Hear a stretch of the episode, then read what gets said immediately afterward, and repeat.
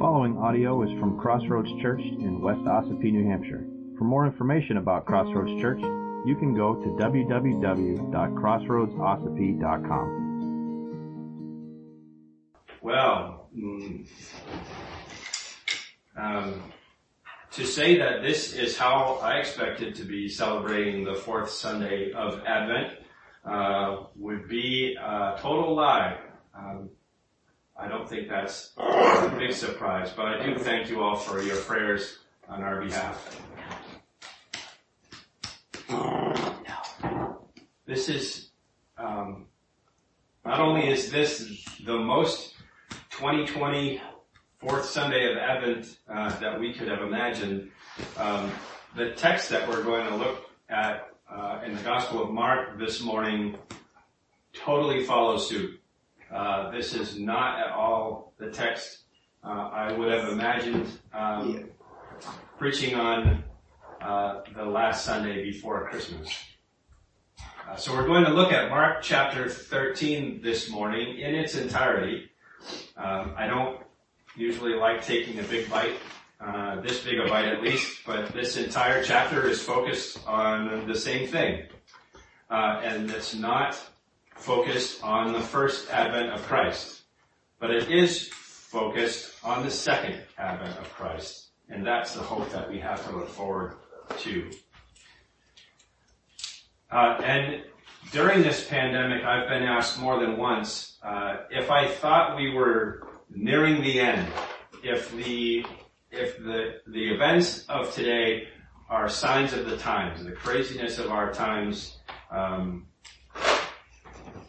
if this is if we're getting closer to the end. Well, the truth of the matter is we're we're a lot closer to the end uh, than we used to be, um, but that's about the best I can do for you.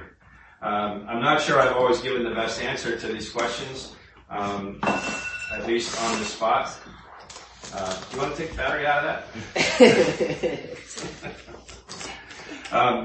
I'm not sure I've always given the best answer to the question um, on the spot, at least. But after studying this passage um, this week, I I think I have a, a better response. Um, what if the events of this past year were signs of the times? What if what if we are nearing the end? What if Jesus were to come back today or tomorrow? My response to the question is, so what? What would, what would be the difference? What if today is the day? Um, and I think that's how I'm going to answer the question from now on. Um, do I think we're near the end? Let me ask you, what if we are? That's the question I think we need to keep in mind as we look at Mark 13 and uh, work our way through uh, what the scholars call uh, the Olivet Discourse. You can impress your friends with, uh, we studied the Olivet Discourse this Sunday. Uh, I can tell you all about it. Um, Mark just gives you a, uh, gives us a small piece of it. Um, Matthew and Luke both parallel this this discourse as well. You can look that up on your own, Matthew 24 and 25 and Luke 21. Uh, but instead of reading the whole um, uh, reading the whole passage like I usually do, I want to just look at it uh, a chunk at a time, so we don't uh, get ahead of ourselves and and start tripping over uh, all these different ideas. So let's begin with verses 1 and 2 of Mark 13. I give you the number in the Pew Bible, but I don't think that would be all that helpful. Mark 13, verses 1 and 2.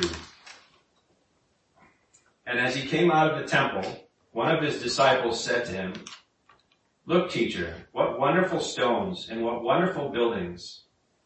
And Jesus said to him, Do you see these great buildings? There will not be left here one stone upon another that will not be thrown down. Now remember that Jesus had been teaching in the temple and had spent uh, time being confronted by the Jewish leaders in the temple courts. Uh, this takes place on uh, Tuesday of Holy Week. And they're leaving the temple and they're on their way across the valley uh, and up the side of the Mount of Olives. They call it a mount. It's kind of a hill, but um, not, not quite as much of a mountain as we're sitting on right now. But from the Mount of Olives, across that valley, there is a, there's a wonderful view. You can see the whole city of Jerusalem, uh, and right at the center of your attention, uh, is the Temple Mount. Um, right now, today, there is, uh, um, the Dome of the Rock sits in that place. There's a huge golden dome that you can't help but see. So we have to remember that the temple was still, it remained very important to the disciples at this point. Um, it was still the center of all things religious to them, and they clearly still admired the buildings. Um, I'm sure it truly was a sight to behold. I, I have had the great privilege of seeing the model city of Jerusalem, uh, which is which is in Israel, and there is a model of the temple, but it only stands about this high. Uh, but it's really neat. I, um, anybody that's gone to Vix has had a chance to see that um, in, in, the Holy Lands. Um, but thinking about this focus on the temple itself, I can't help but think about Jesus' conversation with the woman at the well in John chapter 4. The woman says to Jesus, our, our fathers worshipped on this mountain, but you say that in Jerusalem is the place where people ought to worship. And Jesus said to her, Woman, believe me, the hour is coming when neither on this mountain nor in Jerusalem will you worship the Father. You will worship, you worship what you do not know. We worship what we know. For salvation is from the Jews. But the hour is coming and is now here when the true worshippers will worship the Father in spirit and truth. For the Father is seeking such people to worship Him. God is spirit and those who worship Him must worship in spirit and truth. I think the destruction of the temple was necessary. Um, it was necessary in order to free believers in Jesus to truly worship Him in spirit and truth, to, to remove from them the monument, to release them from a potential idol. Going to the Temple Mount is a wonderful experience, uh, and it's powerful, thinking of the history, um, but that's not the place where God lives. Um, and I think that's exactly why the temple needed to be destroyed.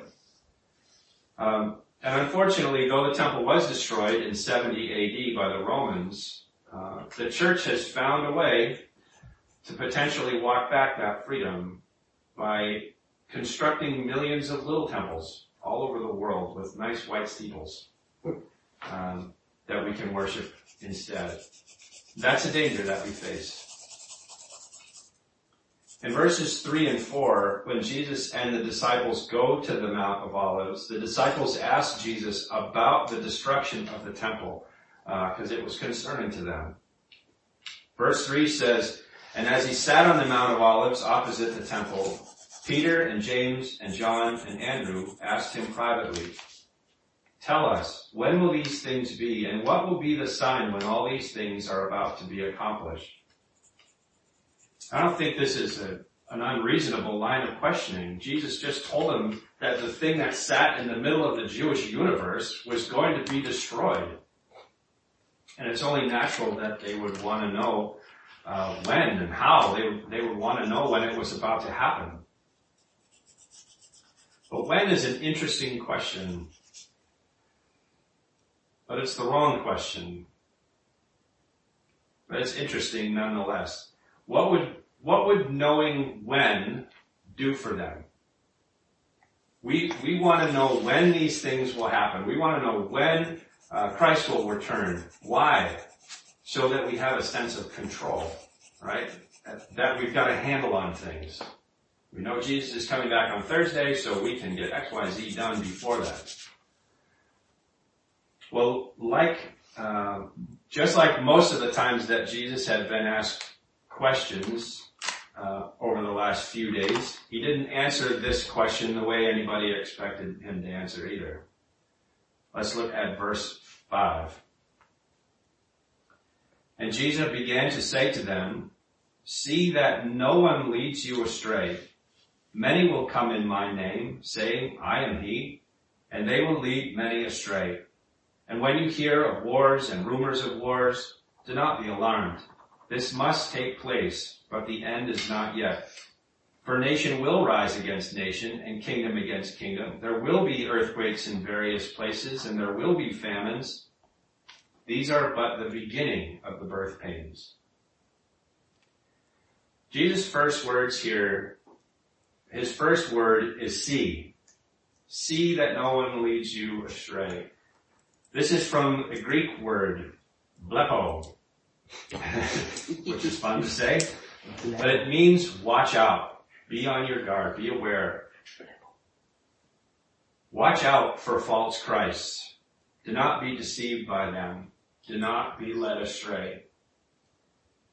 And there are many people who have come in the name of Jesus and deceived people and led them away from the true Christ. We can always tell a false teacher is false because they don't teach the things that Jesus taught. They do not stay true to his word. We have the Bible as our standard and we can measure all teachers by it. False teachers make major doctrines out of minor differences and trick people into worshiping the created rather than the creator. And Jesus says, watch out. Do not be led astray. When we hear of wars and rumors of wars, nations rising against nations and kingdom against kingdom, earthquakes and famines, what does Jesus instruct? He says, don't be alarmed. This must take place, but the end is not yet. These are the things we think about when we think about the, the, the, the, time coming to an end. The end is near. There's wars and, and rumors of wars. What is rumors of wars? That must mean the internet, right? Because we can't, we can't tell if it's true, right? Um, what, that must be what he meant by all of that. Well, maybe so. What's his instruction? Don't be alarmed. Don't be led astray. These things must happen, but the end is not yet. This statement, wars and rumors of war, has been applied to every war the world has ever fought. Do not be alarmed. The end is not yet. These are but the beginning of the birth pains. Jesus' warning goes on in verse 9, not just to watch out, not just do not be deceived, do not be led astray, but also, verse 9, be on your guard, which is an extension of the same Greek word, blepo. Watch out for yourselves. Be on your guard, for they will deliver you over to councils, and you will be beaten in synagogues, and you will stand before governors and kings for my sake, to bear witness before them. And the gospel must first be proclaimed to all nations. And when they bring you to trial and deliver you over, do not be anxious beforehand what you are to say, but say whatever is given you in that hour. For it is not you who speak, but the Holy Spirit. And brother will deliver brother over to death, and father his child. And children will rise against parents and have them put to death. And you will be hated by all for my name's sake. But the one who endures to the end will be saved. These words of Jesus have been fulfilled and are still being fulfilled to this day. In the book of Acts, we can witness the apostle Paul brought before governors and kings, and what does he do? He testifies in the name of Jesus. He testifies and proclaims the gospel. And this has been going on since the very birth of the church, and it will continue. All of the apostles were martyred. Families have been torn apart over the name of Jesus. Even today, we can talk about God in public forums. We can talk about spirituality, but mention the name of Jesus and it's all over. This is not new. This has been going on from the beginning. Jesus said in verse 13, and you will be hated by all for my name's sake. But that, what does he call his disciples to do? He calls us to faithfully endure. The one who endures to the end will be saved. Now there are those that say, well, this, he's talking about the tribulation and this must, this is what he means, the tribulation. You have to endure to the end of the tribulation in order to be saved. That's not what he meant. He didn't mean endure to the end of the tribulation. He meant endure to the end of their natural lives, whether they're martyred or not. He calls us to the same faithful endurance. I love the comfort that comes from verse 11. When they bring you to trial and deliver you over, do not be anxious beforehand what you are to say, but say whatever is given you in that hour, for it is not you who speak, but the Holy Spirit. In their most desperate hour, when disciples are brought to trial, they didn't need to be anxious about what they were going to say. They didn't need a memorized speech. The Holy Spirit would speak through them, giving them words to say. I feel the same way every week I prepare uh, to share with you on Sunday morning. It's the Holy Spirit that's speaking. I wonder, do you think, do you think their anxiety stopped them from testifying? Do you think their worry and their concern and fear for their lives kept them from testifying? I can say for these men it didn't. And we too can trust the Holy Spirit to speak through us, no matter the opposition. Jesus continued his warning in verse 14. When you see the abomination of desolation standing where he ought not to be, let the reader understand. Then let those who are in Judea flee to the mountains. Let the one who is in the house, who is on the housetop not go down, nor enter his house to take anything out. And let the one who is in the field not turn back to take his cloak. And alas for women who are pregnant and for those who are nursing infants in those days. Pray that it may not happen in winter. For in those days there will be such tribulation as has not been from the beginning of the creation that God created until now and never will be. And if the Lord had not cut short the days, no human being would be saved. But for the sake of the elect whom he chose, he shortened the days. Now the phrase uh, abomination of desolation comes from the book of Daniel and refers to the pollution of the temple by the Gentiles. The temple, the temple was defiled in 167 BC by the Syrian king Antiochus IV when he sacrificed a pig uh, on the altar and poured its blood uh, poured, poured its blood out there. And this event was predicted in Daniel 11:31. But that's not the only time. Um, the temple was also defiled by the Romans in AD 70 when they captured and destroyed the city of Jerusalem. However, these events were but anticipations of the final abomination of desolation, desolation predicted here by Jesus and prophesied in Daniel 9:27 and 12:11. This is a different time. And times will never be worse than they will be then. But the Father in His grace will cut the time short for the sake of the elect, for the sake of His church. Verse 21 says, and if, and then if anyone says to you, look, here is the Christ, or look, there he is, do not believe it. For false Christs and false prophets will arise and perform signs and wonders to lead people astray, if possible, the elect.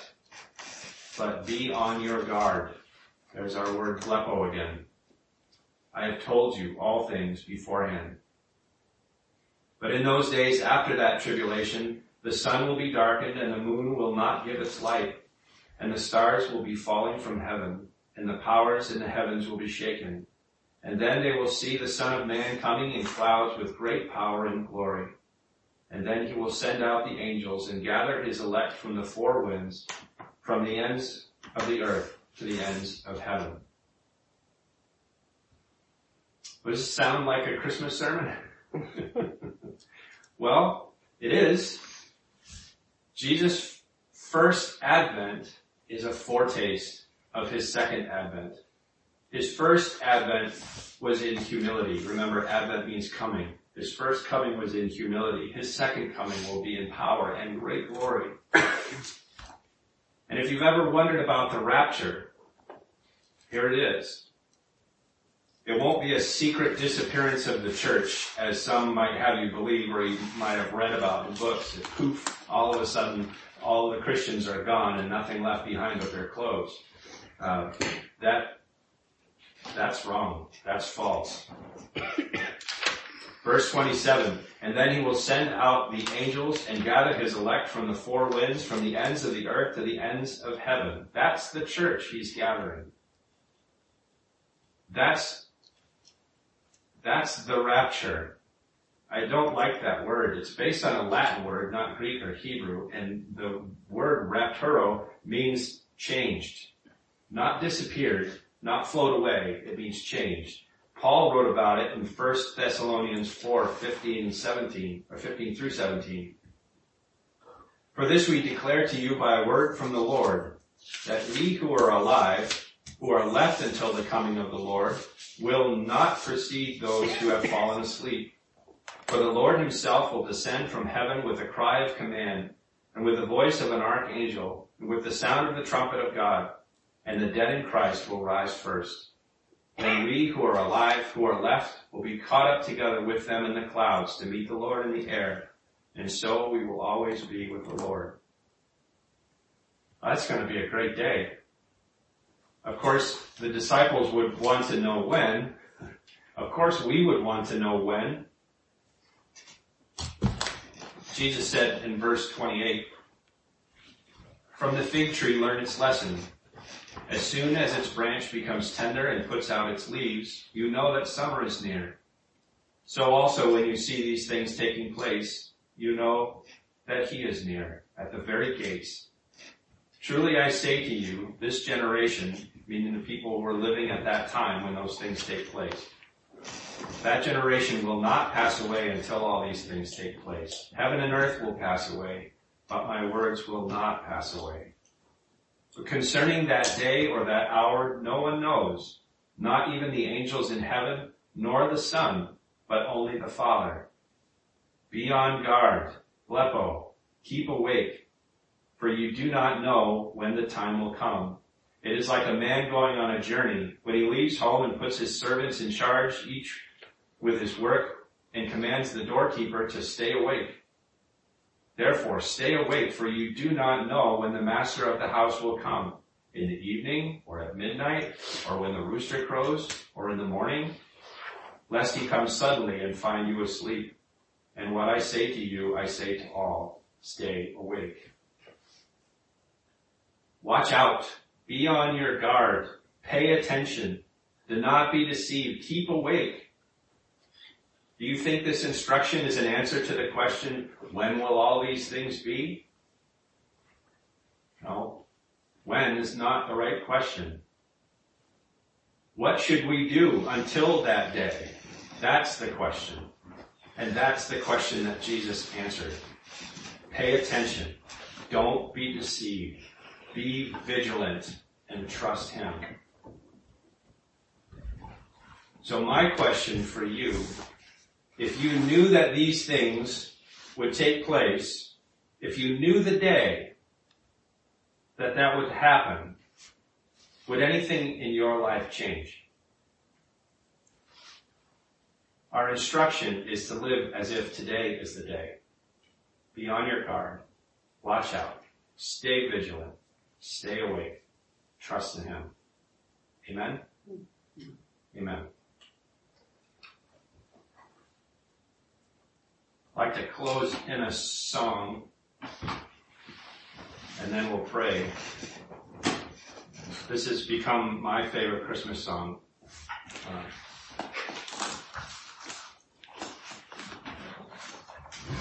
it doesn't feel like Christmas until we sing it.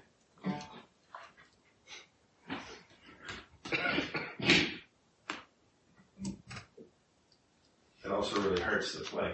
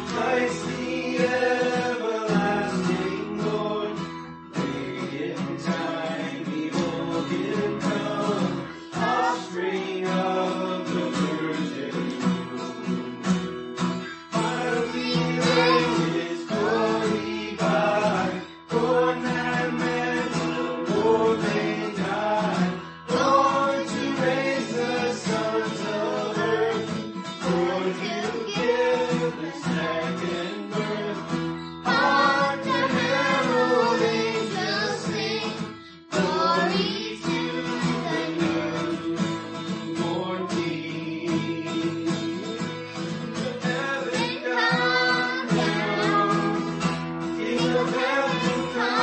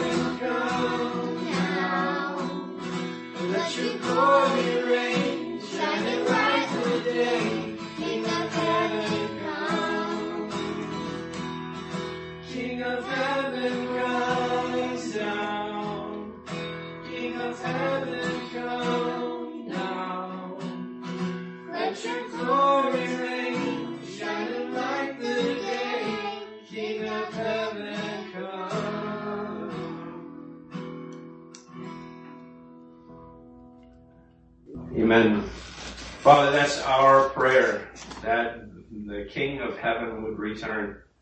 We look forward to that day, Lord. We know that you have all things in hand and we can trust you. We pray, Father, that you would give us the strength to heed this call this morning, to stay awake, to stay alert, to be vigilant, to trust you. Father, that's the only way that we can survive these times. We pray, Lord, for your help in doing so. And Lord, whatever way that we're able to celebrate your first advent this week, I pray you would give us wisdom, that you would protect and guard us, and that we would keep our eyes open for your second advent. And we would be faithful as if today is the day. When today is the day we're motivated to share your love. We're motivated to share your gospel. We're motivated to share the truth that God loves our neighbors, that you sent your son out of your great love to die in our place, to die the death that we deserve. What a great gift that is. I pray, Lord, that we would freely give that gift to those around us in this Christmas season. As we celebrate the feast around the tree, unwrapping presents, may our focus not drift so far away from you, but to remember that you are that great gift. That gift that we can share with everyone around us. We pray, Lord, that you would be glorified in your church this morning here and around the world. Be blessed, our Father. We love you and we thank you. We pray all this in the holy name of your Son, Jesus. Amen. Amen. Amen. If you would like to participate in the mission of Crossroads Church through financial support, checks can be mailed to Crossroads Church, Post Office Box 576, West Ossipee, New Hampshire, 03890.